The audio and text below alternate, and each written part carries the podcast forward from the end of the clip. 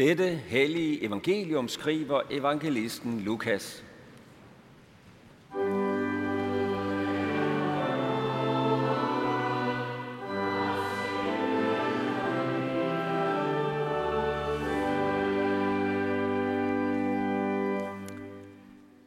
Til nogle, som stolede på, at de selv var retfærdige og som foragtede alle andre, fortalte Jesus denne lignelse.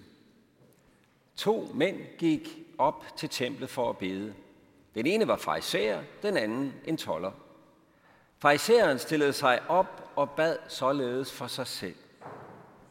Gud, jeg takker dig, fordi jeg ikke er som andre mennesker, røvere, uretfærdige, ægteskabsbrydere eller som tolleren der.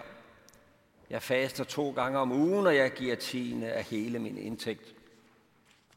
Men tolleren stod afsides og ville ikke engang løfte sit blik mod himlen, men slog sig fra brystet og sagde, Gud, vær mig sønder nådig. Jeg siger jer, det var ham, der gik hjem som retfærdig, ikke den anden. For enhver, som ophøjer sig selv, skal ydmyges, og den, der ydmyger sig selv, skal ophøjes. Amen.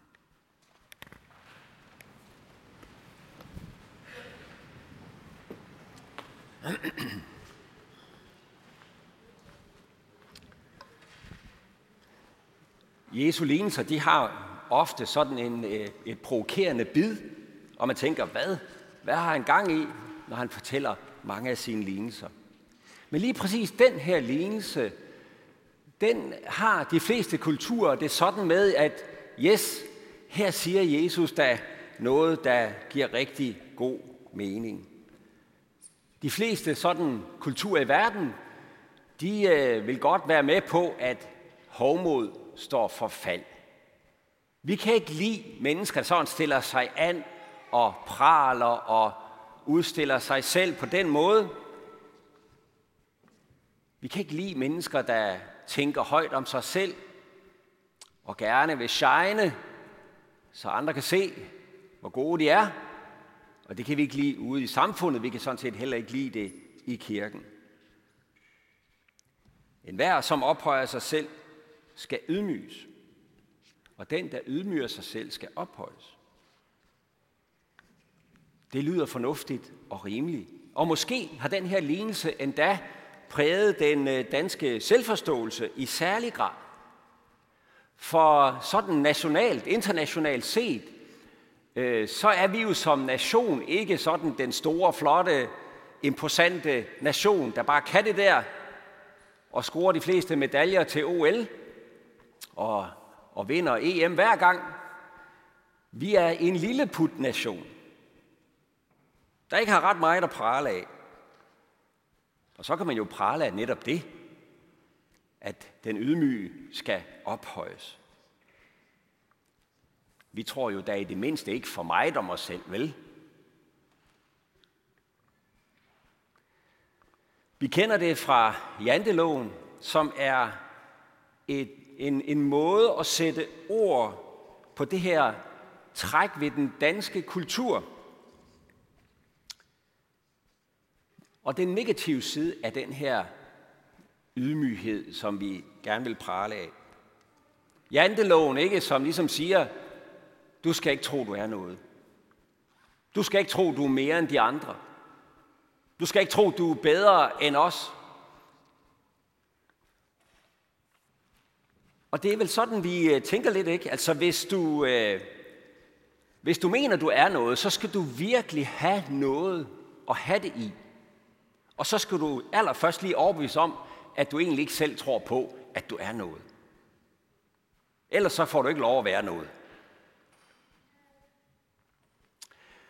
Vores øh, nationale yndlingshistorier, de afspejler lidt den her tankegang. Vi elsker historierne om den lille og oversete, som mod alle odds slår de store. Det er et tema hos øh, H.C. Andersen, ikke? Klods Hans, som ingen regnede med, men som alligevel endte med at snyde de kloge og de fornemme, der ellers stod først i køen. Og selvfølgelig den grimme ælling, hvor den grimme ælling, der må så gruelig meget igennem, alligevel viser sig at være en smuk svane. Sådan elsker vi danskere at komme fra baghjul. Som den lille grimme ælling bliver man rød og hvid på tælling, skrålede vi en gang i 92, da fodboldlandsholdet, som ikke engang havde kvalificeret sig til Europamesterskabet, kom med på afbud, men alligevel overhalede alle indenom og vandt det hele. Den grimme ælling, der blev til en svane på tælling.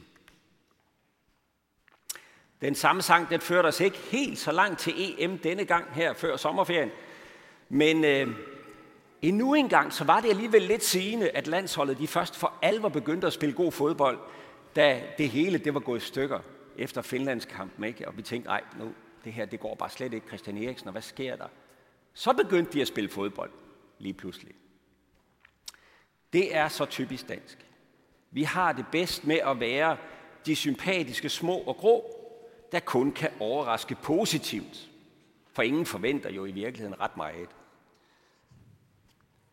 Okay, det kan godt være, at vi så småt er ved at lægge janteloven lidt på hylden her i Danmark, sådan i globaliseringens kølvand, og godt det samme. For janteloven er ikke særlig sund. Og nej, det er ikke en særlig kristen kultur. Sådan i forlængelse af Jesu lignelse om fejseren og tolleren. Det med at dukke nakken og tro mindre om sig selv, end man i virkeligheden gør. Sådan som janteloven jo tilsiger. Janteloven den handler meget om sund ydmyghed. Som den handler om, at der i hvert fald ikke nogen, der skal have lov til at skinne mere end mig. Janteloven er mindre værets hovmod, forklædt som dyd. Loven, den har det også med at dyrke de impotentes ligeværd. At nu er der jo ikke nogen, der skal frem, så nu ansætter vi mest middelmådige, og så, så kan vi være glade, så er der ikke nogen, der vinder, så er der ikke nogen, der tager. Og øh, så er der ikke nogen, der skiller ud, og ligesom får os andre til det dumme ud, eller nær så gode, eller et eller andet. Så vi nøjes med det middelmådige og fællesnævner. Lignelsen om faktisk tolleren slet, slet ikke følger retning. Det er en total misforståelse, hvis vi indse på Jeg ved ikke, om jeg forsvinder. af er det? Ja, jeg tænkte nok. Det er nok heligånden, der spænder ben for mig. Øh, jeg ved ikke, om det er blinker, er det det? Nogen, der har forstand på det?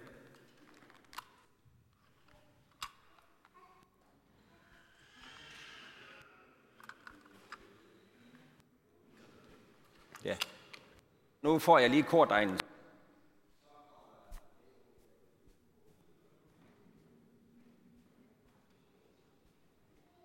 Så finder vi ud af, om ikke det hjælper. Nu er der ikke noget, der blinker og bamler her. Yes. Øhm. den, der ophøjer sig selv, skal ydmyges, og den, der ydmyger sig selv, skal ophøjes. Det er slet ikke et kulturelt eller kristligt ideal, Jesus stiller os over for. Bibelen den siger ikke, nu skal du høre, du skal ikke tro, du er noget. Du skal ikke tage dig selv højtidelig. Sørg nu at få gå i et med tapetet, fordi du er jo bare et ynkeligt, syndigt menneske. Husk det nu. Og vær nu lige lidt mere trist dernede på første række. Kan I ikke det? I smiler for meget. Læg nu hovedet lidt mere på skrå og hæld lidt mere vand ud af ørerne. Det er ikke det, Bibelen siger. Bibelen siger det stik modsatte. Kære ven, du skal tro, du er noget. Du er unik. Du er skabt af Gud, fordi han elsker sådan, som Thomas sang det i sin smukke, smukke sang lige før dåben. Du er højt elsket. Gud elsker dig så højt, at han var villig til at give sit liv for dig, fordi du skal være sammen med ham Han gav sit liv for dig.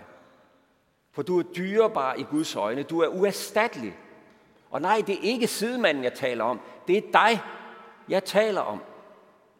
Uanset hvem du er. Og Gud han har givet dig evner og gaver for, at du skal gøre brug af dem. Du skal glæde dig over alt det, der er dig. Den palet, du er malet med, det er farver, Gud har valgt. Og det er farver, du vælger til hans glæde. Han ønsker ikke, at du skal gemme dig. Du er hans kunstværk. Et kunstværk, det skal ikke sættes ned i kælderen. Det skal hænges op. Okay, der er ting, du ikke kan, som andre kan. Men det er ikke en trussel mod dig. Det er jo en gave. Andre har evner, som øh, nogle ting, de er gode til. Du kan noget andet, som du er god til.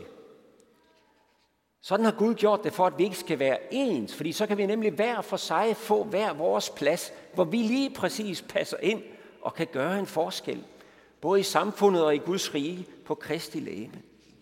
En plads, som du alene kan fylde ud, for hvis ikke du er der, så mangler du. Og hvis ikke du er her i kirken, eller et andet sted i en kirke, så mangler du. Så er der en plads, der er din. Hvor bliver du af? Vi har brug for dig. Du er vigtig. Gud han har en plan med dig og med dit liv. Han vil elske vores næste gennem dig og mig. Uanset hvad du kan, eller hvad du ikke kan, og hvad du er god til, hvad du ikke er god til. Om du kæmper meget med det ene eller det andet, eller hvad det nu er. Han vil lade sit lys skinne igennem dit lærkar, siger Bibelen. Gud kan tænde lys der, hvor der er mørke, og lade det skinne, selv der, hvor der intet lys er i forvejen. Og Gud elsker, når du trives og blomstrer. Når du shiner, elsker han det også. For når folk anerkender din indsats, det du bidrager med, din personlighed, og nyder dit nærvær og din eksistens, så er det hans skaberværk, de anerkender og glæder sig over. Sådan vil Gud også, at du skal tage dig selv højtidligt. Forstået på den måde, at du ikke kaster vrag på det liv, Gud han har givet dig, og de gaver, du har fået, så du ikke lukker ned for det, der er dig, men lukker op og tager kampen op for livet, for kærligheden og for alt, hvad der er godt og sandt. Selv når du intet kan, og føler, at du er en belastning for alt og alle, så har du stadig samme unikke værdi for Gud. Og han vil være hos dig og blive hos dig. Der står i stedet i Gamle Testamente, jeg bærer dig, når du bliver gammel. Jeg vil bære dig, når du bliver gammel. Lignelsen om farisæeren og tolleren handler ikke om at forfølge et kristligt ideal, hvor man så kan vinde Guds opmærksomhed ved at ydmyge sig og falde i et med tapetet. Så man kan blive ophøjet, hvorefter man straks er nødt til at ydmyge sig selv igen, så man ikke risikerer at blive den ophøjede, der skal ydmyges. Og hvor man jo også så helst som fællesskab og sørge for at ydmyge de andre lidt, så de kan finde ud af, at det her jo skal være et fællesskab, hvor vi alle sammen falder i et med tapetet, så alle kan se, hvor kristne vi er. Så der ikke er nogen, der ophøjer sig selv, men øh, vi sørger for at sætte et hvert menneskes lys under en skæppe. Det er ikke det, Jesus vil. Det er ikke det, Jesus vil. Lignelsen om farisæeren og tolleren handler ikke om en særlig from og trist kristelig kultur, hvor alle soler sig i hinandens ligeværdige inkompetencer. Det gør det altså ikke. Jesus fortalte lignelsen til nogen, som stolede på, at de selv var retfærdige. Se, det er den grundtanke, Jesus vil skyde ned med den her lignelse. Om du her stoler på din øh, store retfærdighed eller din store ydmyghed, det kan komme ud på et. Intet af det kan vi bruge til at kravle op til Gud med. For det kristne evangelium, det handler ikke om mennesker, der tager sig sammen for at kravle op til Gud. Det kristne budskab handler om den gode Gud, der kravlede ned ad stigen til os, for at frelse syndige mennesker, fordi de er noget for ham, fordi han vil dem, syndige mennesker som du og jeg. Han er ikke kommet for at kalde retfærdige, men synder. Han er kommet for, at vi skal få øje på den værdi, vi har for ham, og tage imod hans kærlighed, og vokse i den, og stråle i den. Ingen af os kan frelse sig selv. Det er det, det handler om. Ingen af os kan fortjene sig ind i Guds rige. Hvis vi tror, at vi kan begynde at kravle op af frommestigen til Gud, så overser vi, at han allerede kravler ned ad den, så vi er på vej i forskellige retning. Vi kravler op ad den. Han har allerede kravlet ned ad den. Han er hernede, lige her ved os, lige midt i vores syndige rod, lige midt i alt det, vi ikke kan finde ud af. Lige midt i vores hovmød eller ydmyghed. Lige her, hvor alle vores gode hensigter bliver afsløret. Og lige her, hvor vi ikke nåede at gemme vores værste synder bort, før Gud talte til os og så os i øjnene. Lige her i alle nederlagene, sårene, ydmygelserne, lige midt i både hovmod og mindre komplekser. Vi blev mindet om det ved dåben, ikke? Lad de små børn komme til mig, siger Jesus. Den, der ikke tager imod Guds rige som sådan et lille barn, kommer slet ikke ind i det. Der er ikke andre måder at modtage Guds rige på, end uforskyldt og ufortjent af Guds nåde at lade sig sole i, at Gud elsker mig og vil mig. Og bare tage imod det. Bare fordi Gud valgte at elske syndere og tage vores skyld på sig. Den vigtigste person i lignelsen om fariseren og tolleren, det er hverken tolleren eller fariseren. Den allervigtigste person på rollelisten i den lignelse, det er Gud selv. Tolleren har lært Gud at kende som den gode. Ham, der elsker os, som vi kan stole på at komme til, som vi er, fra kvist til den sorteste kælder. For ingen er god undtagen en, nemlig Gud, siger Jesus lidt længere ned i kapitel 18 der.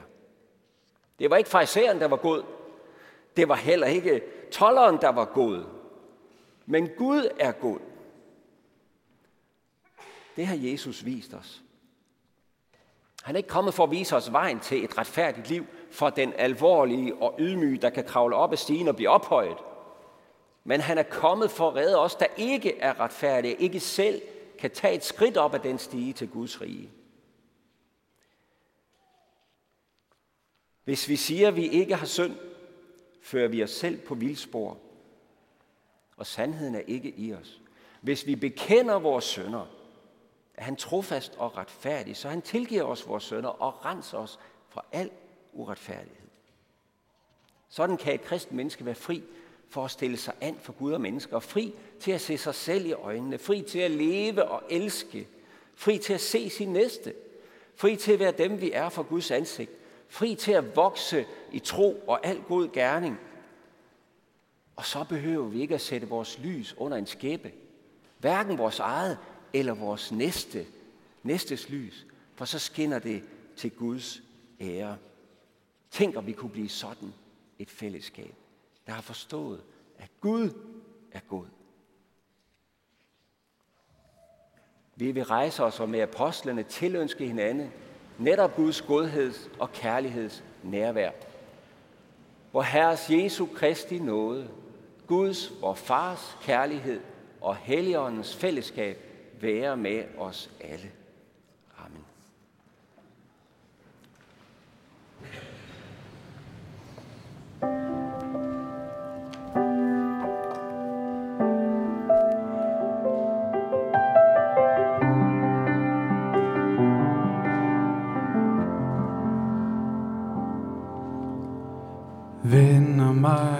Til dig igen.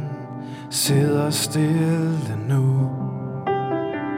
Ugen gik, hvor gik den hen Og herre, hvor var du? For jeg klarede det meste selv Og har udstyr til det meste. Men når det kommer til min sjæl, ja der er du den eneste, der gør, at jeg trygt kan vide, døden den skal dø en dag. Jeg kunne kæmpe, jeg kunne slide, men nu må jeg slappe af. For min Jesus giver livet. Jeg er heldig nu fordi Jesus opstod, ja, han lever. Glæden vokser indeni. Søndag morgen er du nær I tanke og i sind. Mandag morgen hjælp mig lær At du bliver lukket ind. Jeg glemmer tit at vende mig Med tak til dig der giver søge kraft og råd hos dig. Så tak, du altid bliver. Og gør, at jeg trygt kan vide Døden, den skal dø en dag. Jeg kunne kæmpe, jeg kunne lide Men nu må jeg slappe af. For min Jesus giver livet. Jeg er heldig nu, fordi Jesus opstod, ja, han lever. Glæden vokser indeni Nu vil jeg give tak til dig Og æren for det hele. Med takkesang og jubelråb Skal hele verden vide at du har nået nok til os, og du er livets herre.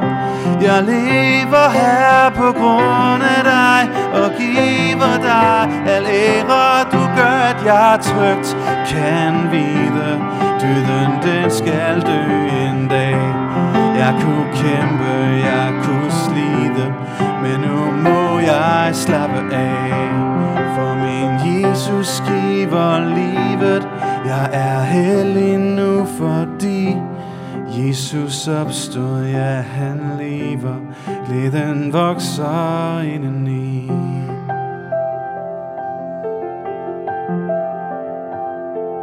Du gør, at jeg trygt. Kan vide, døden den skal dø en dag. Jeg kunne kæmpe, jeg kunne slide, men nu må jeg slappe af. For min Jesus giver livet, jeg er heldig nu, fordi Jesus opstod, ja, han lever, glæden vokser indeni.